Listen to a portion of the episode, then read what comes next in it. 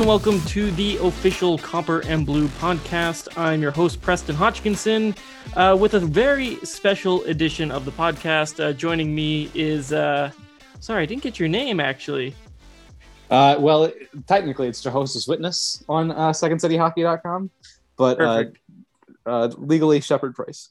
All right, so yeah, we got Jehosa from uh, Second City Hockey here, uh, SB uh, sister site, uh, covering the Chicago Blackhawks, and uh, he's going to join us to talk a little bit about the Chicago Blackhawks offseason. We're going to get around to the Duncan Keith retirement and uh, a little bit on his legacy in Chicago, and then we'll talk about the thing that is setting the city of Edmonton on fire, and talk a little bit about the possibility of Patrick Kane getting traded to the Oilers. So yeah, how are you doing today, Shepard? I'm doing well. Uh, been a busy day, but you know, it's it's the summer. Get yeah, a lot done sure. before hockey returns. for sure. So, just to start things off here, the Chicago Blackhawks have had quite a uh, polarizing off season and, and one that not a lot of people really understand. Um, they've uh, traded out the likes of Kirby Dach, uh, uh, Dylan Strome left, DeBrincat is gone, and, and even Dominik Kubalik, who had kind of an off year last year, but is nonetheless, uh, I think, a pretty solid player. Um, so just tell me a little bit about uh, what uh, Chicago fans are, are thinking after seeing uh, a few notable uh, subtractions from their team. Yeah, it's uh, it's very clear that they're going through a rebuild and one um, based on the fact that they've traded, like you said, Alex DeBrincat, um, more so than Kirby Dach, uh, one that's going to last a while, um, probably maybe more than five years, um, which is the usual rebuild length is is the expected five year plan, um, but that's probably going to take longer because if it was going to take five years, Alex DeBrincat would still be good. You'd think. Yeah. Um, and his game is not one that's going to like make him age poorly, just like Patrick Kane's game hasn't aged poorly because it's not. It's somewhat based on speed but he's somewhat retained, but uh, DeBrincat's is not much based on speed. It's based on his shot, and that shot doesn't go away, as seen by the fact that Alex Ovechkin is nearly 40 years old and is still shoot, scoring 40 goals from his office every year. Yeah, for sure. That's kind of the thing that's gotten like everyone and myself included a little bit confused. Like it's obvious that Chicago is going through a sort of a rebuild here. Um, but guys like Kirby Dach and Alex DeBrincat, those are kind of the guys you would expect they would move forward into the the next iteration of the of the good Chicago Blackhawks. So um, a little bit of a puzzling move. Uh, how did Chicago fans kind of react to, to to those two, especially? moving out? Was it was it the confusion that everyone else was uh, kind of looking at? Uh, I think people are more confused about DeBrincat trade. The, the, the Kirby Dach situation was not good for either side. I think Kirby Dach was not developing as he should. I may think maybe the Blackhawks before, hopefully, Davidson took over, didn't have the best development process. Uh, and so he sort of was rushed and it eventually sort of led to a collapse of his development. And it just, it was a time for a change of pace for both sides in, the, yeah. in that situation. Okay, the DeBrincat situation. The DeBrincat situation. Um, yeah, I think the general consensus is that people are very upset with the trade return for DeBrincat, um, especially because he's a 23 year old 40 goal scorer, and you should get more than a first, a second, and a third for that sort of player. Yeah, no, that was uh, when that broke. I was uh, I was driving and I had to had to gather my thoughts because I thought that. Uh, you know, a trade for DeBrincat that to to Ottawa. I was like, who's going here? The Stutzle? Who who's going here? And when I heard the return, I was like, whoa, uh, Ottawa kind of made off like bandits here.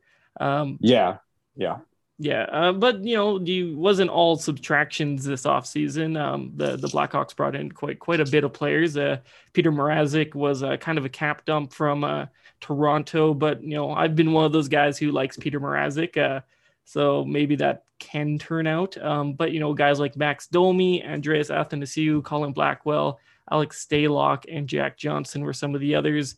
Um, nothing to really blow your socks off in, in that list there, but a, few solid players. I think Max Domi still uh, can be an effective forward. Athanasiou had a had a pretty decent year in, in LA. And I think Colin Blackwell is a under the radar guy in, in a bottom six role, and especially for a Blackhawks team, uh, undergoing uh, a bit of a rebuild here. What was uh, your thoughts on who they decided to bring in this offseason?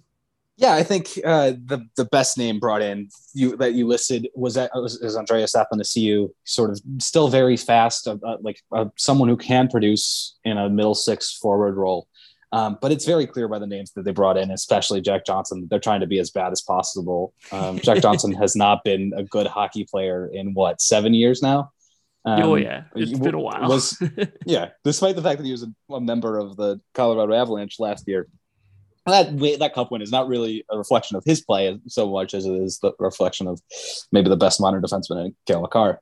Um, yeah, just it's very clear based on the signings they've made, uh, and especially Max Domi and Andres Andreas Athanasiou, who can be traded at the deadline very easily, um, that they're trying to be as bad as possible this season.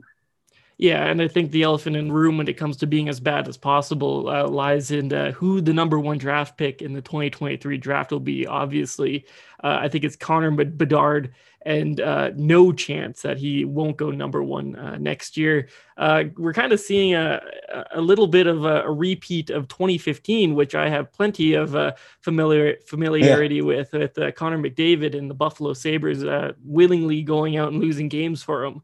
Um, now, I know I'm not in a position to say this because I'm an Oilers fan. The Oilers uh, had Wayne Gretzky and Connor McDavid land in our laps, just two absolute generational talents of their time.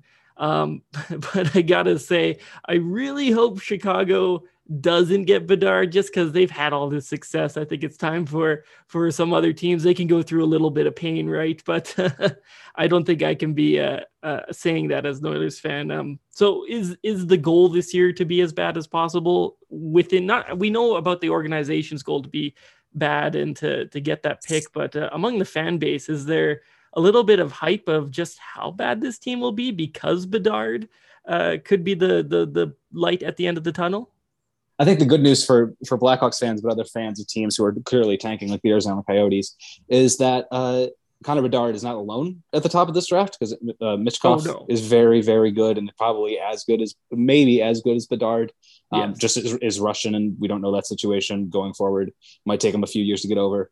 Um, and uh, there's other other players in that top five who are very good and would probably be number ones. Would probably have been number ones in uh, 2022, for example. Yeah. Um, so there are good, really good players. So there's plenty of players for teams to tank for. Um, I personally, with somewhat of a Blackhawks bias, having grown up a Blackhawks fan, um, think that the league is a better place, especially in terms of the American game, when the Blackhawks are good, when the Blackhawks, who are probably the number one fan base in oh, America, oh, absolutely, yeah, uh, have have a te- have an actually contending team. And I I think the the bad part is that even with Connor Bedard, that's not going to be the case for multiple years. Oh yeah, for sure. And you, you know, we saw that it, it, parallels Edmonton. Edmonton got McDavid, and they were still pretty bad for a, a few years. So one player does not a team make. Um, no. But uh, Bedard would be quite a quite a crazy addition, especially if the the club is moving on from some more of their legacy players. We saw Keith uh, leave the team last year, and then potentially Toews and Kane are on their way out. Um, fairly soon, I think it's safe to say, if uh, they don't want to stick around on a, on a rebuilding team. All right, so that was the offseason that the Blackhawk, Blackhawks had. Um, let's move on to Duncan Keith. And uh, I'll uh, be completely honest, I'm not a huge Duncan Keith fan. Uh, wasn't a fan of the trade last summer. I thought it was uh, the Oilers kind of overpaying for a very expensive contract. Um, luckily, he retired after one year of that contract, giving Edmonton a little bit more flexibility. Um, but I'd be remiss to to not mention just how much of a legacy he left behind in Chicago, um, winning three cups there. I believe he won a Conn Smythe in there as well. He was essential to the team in all three of those runs. Um, when that news came out, um, there, there's there had to be a ton of feelings going through the the minds of uh, uh, Hawks fans. So just tell me a little bit about uh, Duncan Keith and his uh, uh, legacy. Yeah, initially because of the last year for the Blackhawks in terms of on ice, but also off ice stuff. The Duncan Keith situation was a little bit awkward. Um, he didn't react the best to the investigation. Yeah, um, that's an important thing to note. But also, Uh, Duncan Keith is also a legend and uh, arguably the most important Blackhawk for those three cups. Um, spent inarguably the most time on ice besides the goaltending, um, and that switched for between Cup One and Cup Two. Um, yeah, just are, like one one of the Blackhawks' biggest players of all time. Um, two is going to be re- retired uh, in an instant for him. Um, the recapture penalty is not a thought in, in Blackhawks fans' minds. Are really, um, we're just glad he's he's done, uh, and now can come back and be a mem- member of the organization. Um, and yeah, thank you. We, I think the, the, city of Chicago and, and Blackhawks fans owe Edmonton and Edmonton fans a thank you for that overpay because it definitely was an overpay for that contract. Um, so thank you for the, for for a giving him a chance to retire where he wanted to re- retire, but also thanks for actually giving us something in return because we oh, I was can, person I was the you, person who thought we would have to give up something. Yeah, you can thank Ken Holland for that. Uh, I had plenty, plenty of thoughts about uh, the no retention on that deal, but you know, in the end, he retired, and uh, we got one year of uh, a little bit more flexibility. Um, yeah. And hey, speaking of which, uh, I, I, heard Caleb Jones uh, re-signed over in Chicago. how was his first season with the Hawks? Oh, this is the part that might ruin the thank you. Why did you have to send us Caleb Jones? Caleb Jones is not a very good hockey player. Uh, okay. Uh, we at Second City Hockey have had, had, have had numerous complaints about his play um, over the, the course of uh, the season. It feels like every 10 games he plays, he has one good game. Um, Interesting. That might, okay. That might be the same thoughts that y'all have had, uh, that he is very inconsistent and if it wasn't to appease his brother, he probably would not still be on this team. that's that's very interesting because I know um, a lot of Oiler fans had uh, uh, pretty high high hopes for Caleb Jones, even even like just before the trade. I know I I wasn't too big of a fan of giving up on a young player that that soon, especially in a trade like that. So um, to hear he's struggling, um, I guess it softens the blow a little bit for the trade. Yeah. At least, and we, the goodness uh, is, yeah, so the good news is 25 is not too young. So I don't think y'all, y'all missed out on that much potential. Yeah, for sure. Um, maybe it was more just not wanting Duncan Keith, but uh, hey, whatever. Huh. Uh, it is what it is. Um, I understand. I understand that based on, on the last few years of Chicago. Yeah, but yeah, no, no doubt that Duncan Keith will will most assure, assuredly have his number retired in um in Chicago. He's probably a first ballot Hall of Famer. Um, and him Should retiring be. actually gave uh, Evan Bouchard, our hopefully uh, next best defenseman here at Edmonton, the chance to wear his uh, number two. So uh, there's some good things that came out of it for Edmonton, I suppose. Um, yeah, get right. to wear that number two without giving up a Rolex. Yeah, for sure. Um, now we go into the the topic that that absolutely everybody is talking about here at Edmonton. Um, one media member here in the city actually wrote some fan fiction about a conversation between Duncan Keith and Patrick Kane that could potentially convince Kane to come to Edmonton. It's it's really getting ridiculous here at Edmonton with Patrick Kane speculation. Um, when you hear about all this speculation, especially for a player of the caliber of uh, Patrick Kane, um, the team that's on the receiving end is going to lose their minds because Patrick Kane is a fantastic hockey player. But we're not really hearing about what uh, Chicago fans are hearing about this.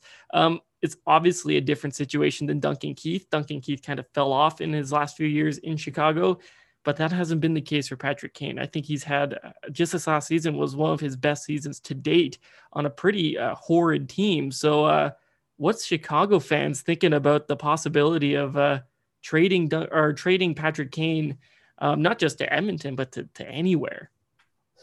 Yeah, I think again it's a very split uh, fan base on that. Um, for the first part, uh, Kane go, leaving would uh, help accomplish the goal of being as bad as possible. Because if anybody's going to stop the Blackhawks from being bad as possible this season, it's Patrick Kane. Um, Absolutely. And uh, on the other part, it's just yeah, it's, it's seeing another franchise legend go. Um, one that one that uh, has had some controversy, sure, but is sort of again beloved because he's the best scorer of the last ten years for the Blackhawks and one of the best wings in hockey for much of the last decade, um, decade plus. Uh, so there's yeah there's sort of two halves and two parts of the fan base um, one that's ready i think for him to for him to go and one that doesn't just doesn't want to let go of the past Yeah, no, for sure. Um, and you know, uh, not to draw more comparisons, but like uh, Edmonton's had uh, uh plenty of experience with uh, great players who's played played a long time with the club, and they've had to ship them off. You know, I wasn't around, but you know, you had guys in the '80s after Gretzky, Messier, Kurri. It was a mass exodus.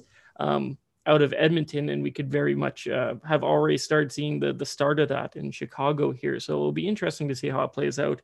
Uh, one of the things I also see a lot when people in Edmonton are discussing uh, Patrick Kane potentially being traded to Edmonton is the fact that um, oh well Patrick Kane doesn't have it. He's uh he's he's he's over his prime. He's he's not as good as he once was. And, and I I asked to those people, are you even watching this player? Like he's still a fantastic hockey player.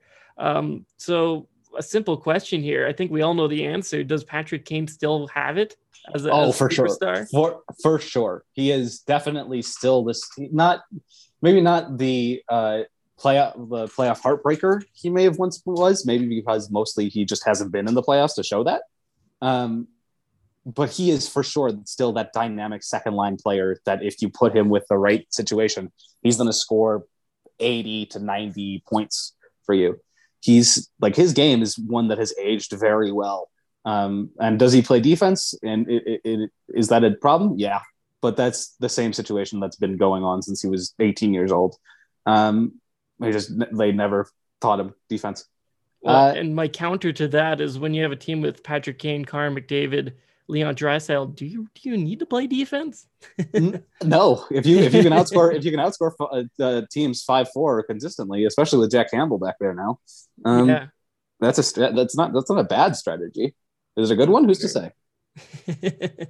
um, yeah, so Patrick Kane, he had 26 goals, 66 uh, assists last year in 78 games for 92 points, and uh, that's among one of his best totals. If I'm looking here I think yeah, it's his third best season, and he's played over a thousand hockey games. So it's a pretty safe bet that if if Kane would be traded to a team like Edmonton with the type of offensive stars that are already in place, uh, you might expect that to go even higher than that. Um, so oh, for sure, there's, there's no doubt in in anyone's or our minds, I guess, that that Patrick Kane is a declining hockey player. Um, um, so a trade for Patrick Kane is obviously it's a, l- a little confusing right now because we just saw Chicago trade out DeBrincat for kind of an underwhelming return. Uh, Kirby Dach was, um, you know, he wasn't working out there, but you still expect a prospect like that to, uh, with that type of pedigree, to get a little bit more, I think, too.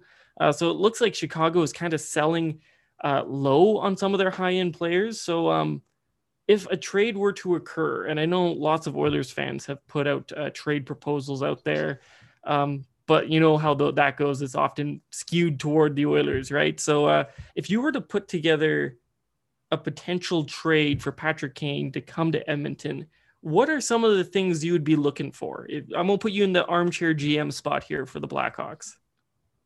Okay.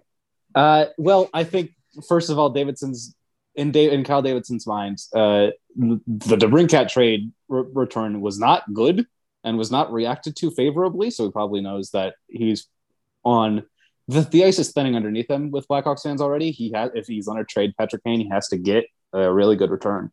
Um, yeah. and uh, especially because this is again this is a guy who's going to get a statue outside the building um, with the, with the likes of, Jordan, of Michael Jordan who also has a statue like outside United Center. That's that's big name territory. Yes. Um, so that's I think that's something you have to factor in. The second part is um, to get Patrick Kane. You also there's there's sort of two sides to the trade. There's the side that you have to convince the Blackhawks into the trade. There's the side that you have to convince Patrick Kane into the trade because Patrick Kane has a famously has a no no movement clause. Um, I'll start there. Uh, y'all need to like. I think you would have y'all would have to guarantee him that he'd play with McDavid or Draisaitl, and that he would not end up on the third line. Um, well, I think that's a, you know, I I've had my quips with the Oilers, but I think it's, it's a solid done deal that if Patrick Kane's come comes here, he's with one of those guys. We're not plopping yeah. him with uh, Ryan McLeod on the third line or anything like that. I think that's the, the good news then is that I think it, it, it'd be possible if you if if y'all just say to him, okay, if you come here and you accept you, you waive your no movement, we will let you play with McDavid this season. I think that's a very easy selling point uh, for most players, um, especially someone like Patrick Kane who's done basically everything. Just has never truly had that like elite center, like the the best player in hockey center. As, as, as much as we like to say that in like 2014, Jonathan Toews was the best player in hockey, it just wasn't true. Mm-hmm. Uh, and even back then, Toews wasn't playing that much with Kane, except in the playoffs. Um, so yeah, I, I think that's a selling point for Kane. Uh, to get the Blackhawks to sign on, um, you, you you talked about Evan Bouchard. I think the conversation has to start at least from where I'm sitting with one of Bouchard or Broberg um, coming the Blackhawks way. They need defensive help more than anything else uh, as they start this rebuild, especially because again, at the top of the next year's draft, which are going to have their first round pick again, they're like there's a lot of good forwards up there, um, but they don't have a number one D man for the future right now, um, even in the near term future. Because uh, oh, I, I, can tell you right now, Bouchard is that's a that would be a hard sell um, for for myself included, um, especially considering um, that Patrick Kane only has one year left on his contract. So if you trade a guy like Bouchard, you create a massive hole on the on the Oilers. You do get Patrick Kane, who's very good, but uh, you yeah, don't have any guarantee that he stays like that. That right. makes next year the year you have to win it, and it's it's a a little bit of a hard sell. I could definitely see Broberg being involved in a deal, um, but yeah, Bouchard ooh, that'd be a hard one for for me, especially. Yeah. If the Blackhawks are able to be talked out of one of those two, then I think it's a first, um, either next year's first or the second, or two years first. Uh, Dylan Holloway and uh, probably a second that turns into a first if Patrick Kane resigns. Okay. Dylan Hall is another guy that I really like, but you know, um, and, and the first round pick, if you, if if uh, the Oilers trade that, uh, Chicago should feel special because I think Edmonton's one of the only teams in the last, God, I want to say ten years that has not traded their first. So that would be a a first in quite a while for for the organization. Um, yeah, yeah. well, y'all keep, keep drafting high, so it makes sense that y'all keep it. um, yeah, no, I think, uh, of course, any trade with Patrick for Patrick Kane would uh, start with uh, a first round pick. I think that's mm-hmm. obvious. Um, he's a fantastic player, and you don't get those players without giving up uh, some significant draft capital.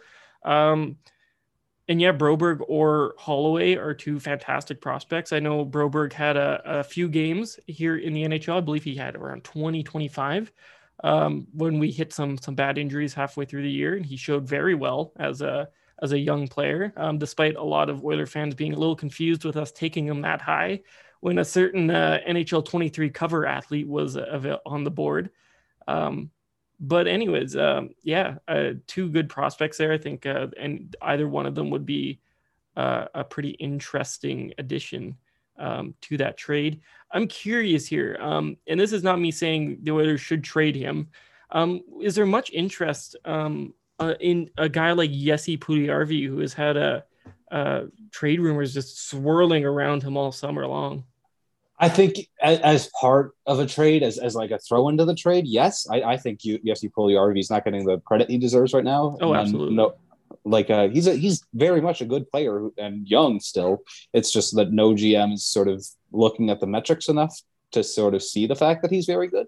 Mm-hmm. Um, they're just looking at like his his scoring numbers, especially as someone who he got time with McDavid, right? Oh yeah, he played yeah. a significant portion of the regular season um, on McDavid's line. Got injured, had COVID. Second half of the season wasn't as impressive, and he was kind of relegated into a third line role as the playoffs progressed. So um, lots of hope that he can return to form and uh, play in that top six. And you know, it would make sense if the Oilers are bringing in Patrick Kane, that bumps everyone on the right wing uh, depth chart uh, down, and maybe that uh, uh, prompts the Oilers to throw in Puljujarvi and say, "Well, we got Kane now." So, um, yeah, I, I just think Puljujarvi might not fit into the Blackhawks timeline, but he's definitely somebody the Blackhawks could then trade again for a return.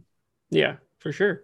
Awesome. Well, um, this isn't a long episode of the podcast, but uh, uh, we covered uh, kind of all the topics I, I, wanted to get to you with. So thank you very much uh, for for coming onto the pod and talking a little bit of hockey. I know there's going to be lots of other fans out there that uh, are just craving to hear more about Patrick Kane. So I hope we uh, sated that appetite. Um, just uh, yeah, where can uh, hockey fans find you? Uh, secondcityhockey.com, uh, at Jehoshaphat's Witness, no apostrophe. Uh, that's what I got going on. Perfect. Awesome. Well, thank you very much for coming on and uh, uh, look forward. Maybe we'll touch base during the season and uh, we'll definitely be touching base again if uh, Patrick Kane finds his way to the Oilers. Oh, for sure. Awesome. Awesome. Well, thank you very much. Thank you.